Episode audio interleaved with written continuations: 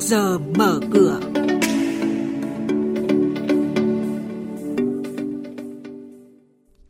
Thưa quý vị và các bạn, những thông tin chính đó là Tổng công ty cổ phần bảo hiểm BIC chuẩn bị bầu nhân sự mới. Công ty cổ phần hàng không Vietjet duy trì tỷ lệ cổ tức 50% một năm. Phân khúc bất động sản tầm trung có sức hấp dẫn lớn trên thị trường sẽ có trong chuyên mục trước giờ mở cửa ngay sau đây. Biên tập viên Hà Nho và Thu Trang xin chuyển tới quý vị và các bạn những tin tức cập nhật có trong trước giờ mở cửa hôm nay đó là Công ty cổ phần hàng không Vietjet duy trì tỷ lệ cổ tức 50% một năm, phân khúc bất động sản tầm trung có sức hấp dẫn lớn trên thị trường. Sau đây là những thông tin chi tiết. Công ty cổ phần hàng không Vietjet, mã chứng khoán là VGC, công bố báo cáo kiểm toán năm 2018 với kết quả kinh doanh tăng trưởng tới 49%, doanh thu quốc tế đã vượt qua doanh thu nội địa. Tổng lượng khách vận chuyển của Vietjet đạt hơn 23 triệu lượt, dẫn đầu thị trường nội địa. Số đường bay quốc tế tăng lên 66 đường, chiếm gần 2 phần 3 tổng số đường bay của hãng. Vietjet cũng duy trì tỷ lệ cổ tức 50% mỗi năm. Công ty cổ phần sữa Việt Nam VNM dự kiến tổ chức đại hội đồng cổ đông thường niên trong tháng 4 nhằm thông qua kế hoạch kinh doanh về doanh thu tăng 7% lên 56.300 tỷ đồng, lợi nhuận trước thuế tăng 5% lên 12.650 tỷ đồng, tương ứng lợi nhuận sau thuế phân bổ cho cổ đông công ty mẹ tăng 2,5% lên 10.000 480 tỷ đồng. Về chủ trương hoạt động năm nay, Vinamilk tiếp tục tập trung vào ngành sữa và các sản phẩm liên quan, ưu tiên khai thác thị trường nội địa, sẵn sàng cho các hoạt động mua bán, sáp nhập và mở rộng thị trường.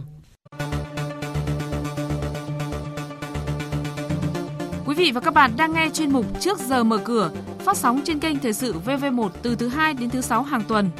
Thông tin kinh tế vĩ mô, diễn biến thị trường chứng khoán, hoạt động doanh nghiệp chứng khoán, trao đổi nhận định của các chuyên gia với góc nhìn chuyên sâu, cơ hội đầu tư trên thị trường chứng khoán được cập nhật nhanh trong trước giờ mở cửa. Trên thị trường chứng khoán phiên chiều qua, cổ phiếu nhỏ nổi sóng là thông tin đáng chú ý.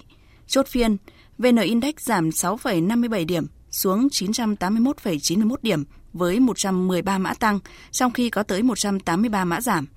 Tổng khối lượng giao dịch đạt tới 159 triệu 900 nghìn đơn vị, giá trị là 3.492 tỷ đồng, giảm nhẹ 3% về khối lượng và 17,7% về giá trị so với phiên trước. Một số cổ phiếu VNX của công ty cổ phần quảng cáo và hội trợ thương mại là cổ phiếu có mức giá tăng mạnh nhất một tháng qua, đã đạt 13 phiên tăng kịch biên độ liên tiếp để giá cổ phiếu từ 1.200 đồng lên ngưỡng 7.200 đồng một cổ phiếu hiện tại. Với thị giá chỉ còn bằng giá cốc trà đá trong suốt thời gian dài, thì việc VNX sắp sửa trả cổ tức bằng tiền 50% tương ứng với 5.000 đồng một cổ phiếu khiến sự trỗi dậy của VNX trở nên sống động hơn. Cổ phiếu tiếp theo tăng giá một tháng qua là HFC của công ty cổ phần xăng dầu HFC.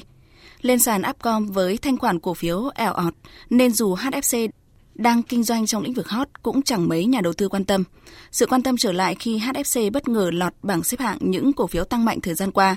Từ ngưỡng giá 11.000 đồng, HFC tăng một mạch lên tới 40.800 đồng một cổ phiếu, tương đương mức tăng là 353% chỉ trong một tháng.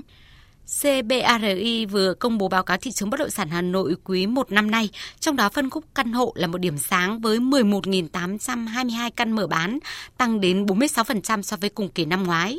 Trong quý 1 năm nay thì chủ đầu tư Vingroup là đơn vị cung cấp nhiều sản phẩm nhất cho thị trường thủ đô. Theo dự báo của CBI, trong năm nay phân khúc tầm trung sẽ tiếp tục dẫn dắt thị trường với khoảng 65 đến 70% tổng nguồn cung mới.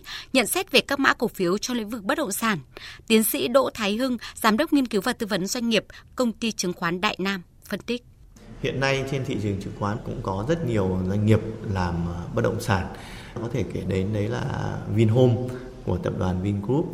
Thì đây là một cái doanh nghiệp luôn đi đầu trong các cái lĩnh vực cả bất động sản, thương mại, cũng như là các cái bất động sản à, nghỉ dưỡng.